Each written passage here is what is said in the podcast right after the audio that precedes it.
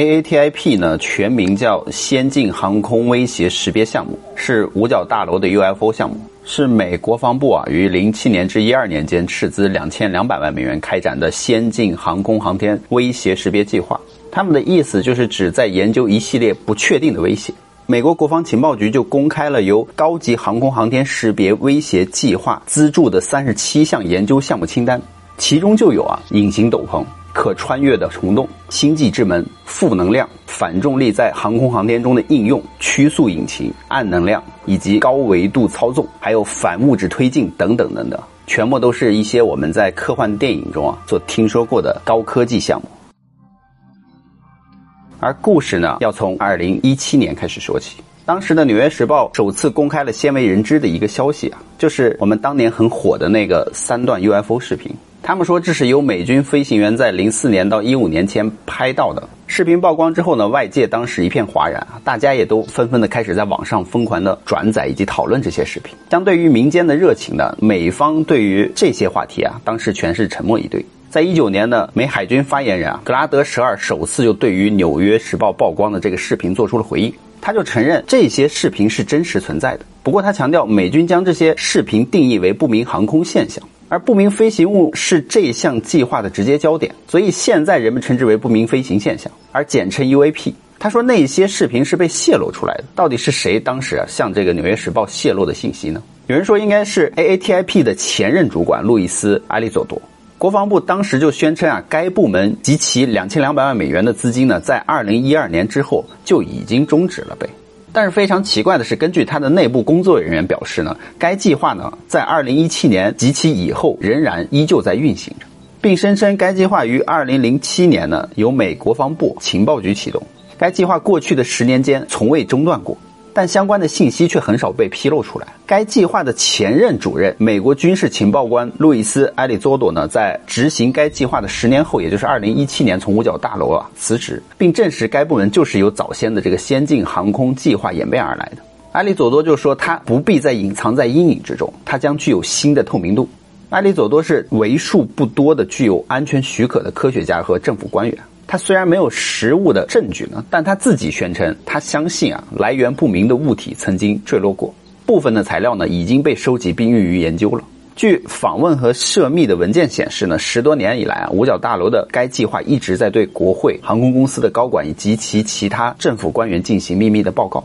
不过后来他们换了一个名字啊，叫做不明航空现象特遣队。一位五角大楼的 U A P 特遣队首席科学家特拉维斯·泰勒呢，就接受了调查记者乔治·纳普的采访。泰勒拥有光学科学与工程博士学位、物理学硕士学位、航空航天硕士学位、天文学硕士学位、电气工程学士学位，是一位科学界的大咖。那记者当时就问博士啊，当你加入 U A P 特遣队的时候，你会回去看他们之前所研究过的一些 U F O 案例吗？博士说当然啊，事实上他对所有的案例都进行了非常详细的研究，其中有一些东西不是典型的人造航空器。记者就说，那你认为自己了解的这些飞行物的背后物理原理吗？博士就说我不了解，他说我觉得我不懂他们的物理原理，我所理解的是他们正在以一种我们不知道的方式啊飞行，那里正在发生的事情似乎是这些物体在无任何可识别的推进系统的情况下而发生了推进，因为我们根本看不到它们的排气雨流啊，也看不到端流的航迹。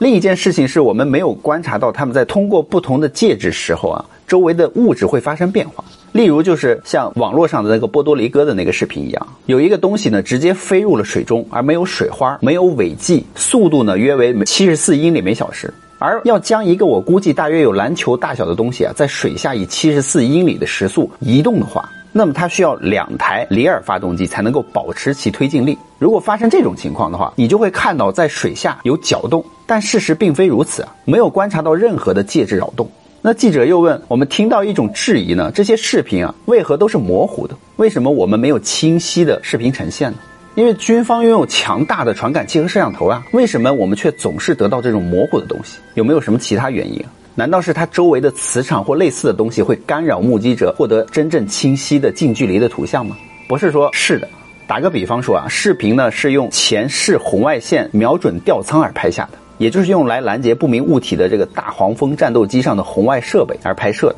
它是由雷神公司制造的一款令人惊叹的设备，红外吊舱其实捕捉到了非常清晰的图像，但当你看着视频中的物体的时候，它的温度啊，数据立刻饱和了，这就意味着这个东西它真的很热，它会使这个红外相机的成像也瞬间饱和，所以你就看不到它的形状的任何细节。而在它的周围，尽管天气非常的热，但它的周围是一个非常寒冷的一个空气区域。因为在高空呢，红外成像非常的热到非常的冷，就会产生一个气泡状的过渡区，使其无法清晰的呈现物体的边缘。这表明有某种东西啊，正在创造一种场推进的方式，它正在自己的周围创造某种震荡区域，但这在物理学上暂时呢没有任何已知的可行性。所以博士说，根据我的计算呢，如果这个装置无论它是什么，假设它距离战斗机呢超过八公里，那么红外吊舱的数据意味着它必须处于铝熔点的温度。但如果它超过五十公里的话，那它就是钢熔点的温度。这就是它在传感器上以这种方式呈现出来的温度。所以这并不像是某些民间质疑者认为的那样，这是一架三十英里以外的喷气式飞机啊，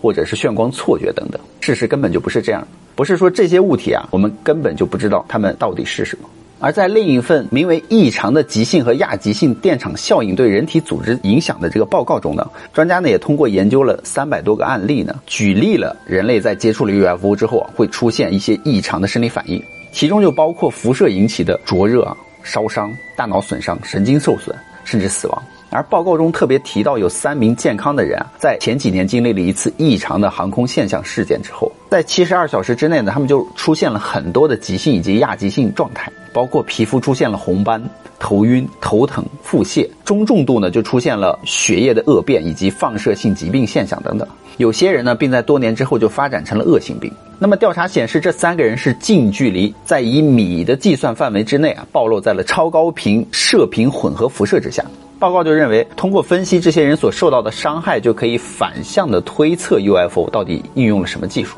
埃里佐多还提到了一些奇怪的现象，就是这些靠近 U F O 的人，他们都明显的会感受到时空扭曲的变化。当他询问那些接触过 U F O 的人的时候，有什么特别感受吗？他们通常都会说，感到真的很奇怪啊，我感觉到我在那里只过了五分钟，而一看手表呢，已经半个小时过去了。这到底是怎么做到的？埃里佐多认为这些情况很有可能和时空扭曲啊息息相关。埃里佐多就说，让我们来谈一谈这个 A A T I P 项目到底完成了哪一些工作。他说，这个项目是零七年创立的，我是零八年才加入的，直到一零年才正式接管了项目。早些年呢，他们首次创办了单一的情报收集处，来自各地分散的情报啊会汇聚于此，当时并有较高层的部门监管。但是美国的政府现在已经解散了高级航空航天识别威胁计划，并花费相当多的资金来研究了一些奇怪的技术，比如说隐形斗篷、反重力装置、虫洞实验，以及用核爆炸物炸穿月球等提议。这些文件包括近一千六百页的报告提案和会议记录啊，揭示了 A A T I P 的一些奇怪的研究。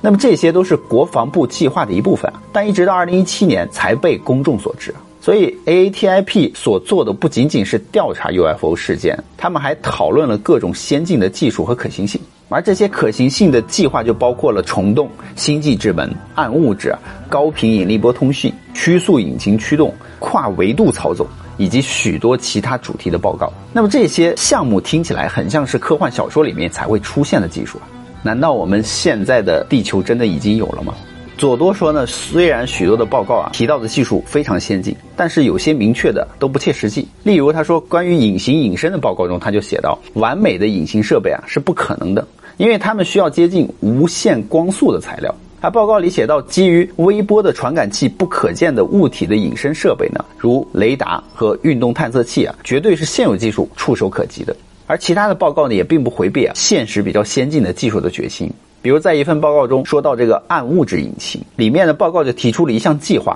在月球中心寻找极轻的金属。那么这些金属啊，可能比钢轻十万倍，但仍然具有钢的强度。为了达到月球的中心呢，项目建议啊，要使用热核爆炸呢，在月球的地壳和地幔中爆破出一条隧道来，这根本就不切实际嘛。而五角大楼的发言人说啊 ，A A T I P 的项目是调查国外先进的航空航天武器系统在未来的四十年的应用情况以及未来的技术发展预测，并建立一个先进的航空航天技术专业中心。所以以下的研究清单中啊，列出了三十七项未来的科幻高科技技术。第一项呢，名叫惯性静电约束核聚变技术。第二项叫载人深空探测先进核动力推进技术，第三项叫大功率脉冲微波技术，第四项是空间介入技术，第五项是基于真空网时空度量工程的先进航天航空技术，第六项是生物传感器和生物微机电系统，第七项是隐形斗篷，第八项是可穿越的虫洞、星际之门以及负能量，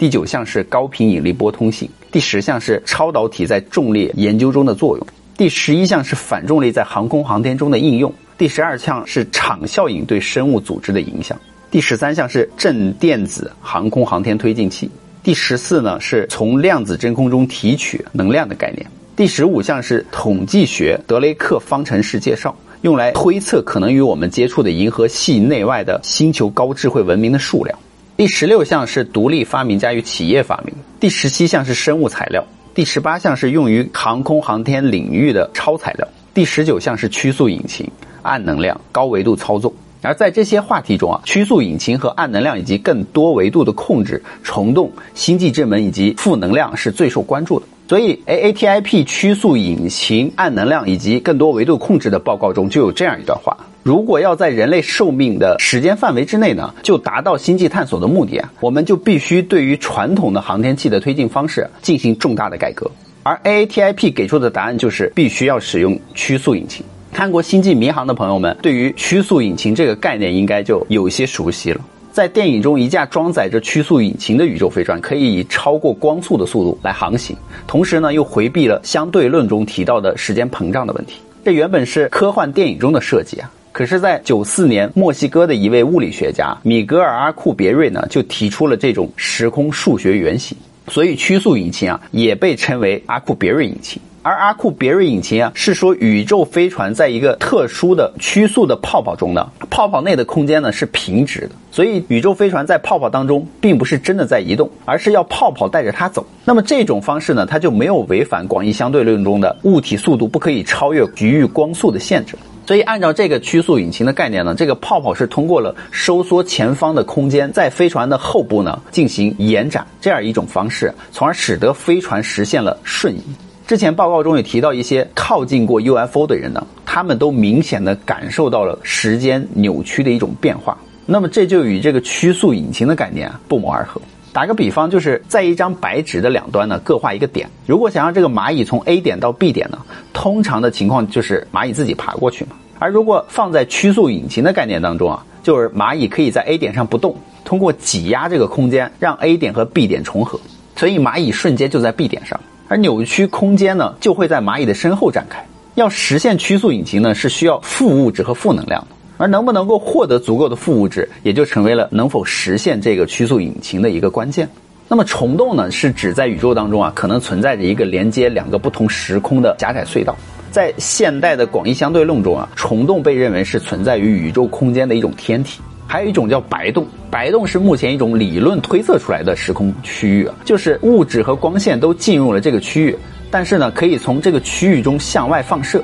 而虫洞就是黑洞和白洞之间的一个桥梁呀。而这个研究计划居然出现在了 A A T I P 里面，计划中就提到了有两种形式的虫洞存在，一种呢是连接不同宇宙的虫洞，意思呢有可能是有多重宇宙的存在，而另一种呢是在我们本宇宙中啊进行穿越的虫洞。这两种虫洞都被称为漏斗型虫洞。在 A A T I P 里甚至还提出了一种设想，就是可以设计出一种特别的虫洞，他们称之为星门，它比漏斗型虫洞更为理想化，不需要物理上的那种桥梁，不需要穿越隧道等等，它的感觉就很像是我们看那个机器猫中它所拿出的任意门，打开门瞬间呢就到了另外一个时空的感觉，这就是星门的设想。这种感觉就和我们在科幻电影中所看到的那个星际之门啊很像，但是也需要一个关键的东西啊，也叫负能量。那什么是负物质负能量呢？就是具有负的质量的物质。我们一般认为啊，物质的质量都是正的，比如说一颗球的重量一千克嘛，如果这颗球是负物质构成的，那么它的重量就变成了负一千克。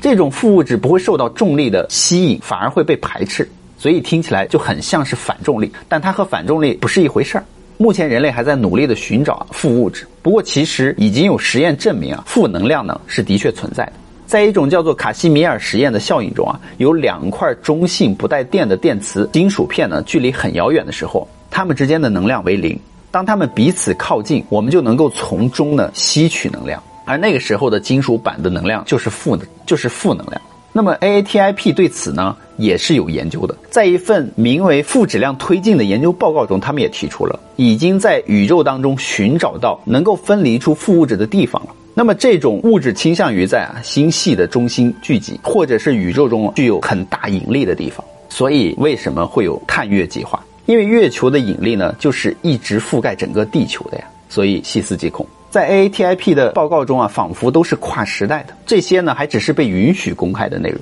仿佛这些研究都是从 U F O 的飞行模式那里而得到的一些启发，从而提出的一些假设性的计划等等。好了，故事呢宇哥就讲完了，以上呢我们当故事听听就好啊，未经证实的内容大家不要太当真哦。好啦，我们今天的视频就到这，别忘了宇哥与小唐的视频是每三天更新一期哦，别忘了订阅关注宇哥与小唐的频道哦，拜拜拜拜。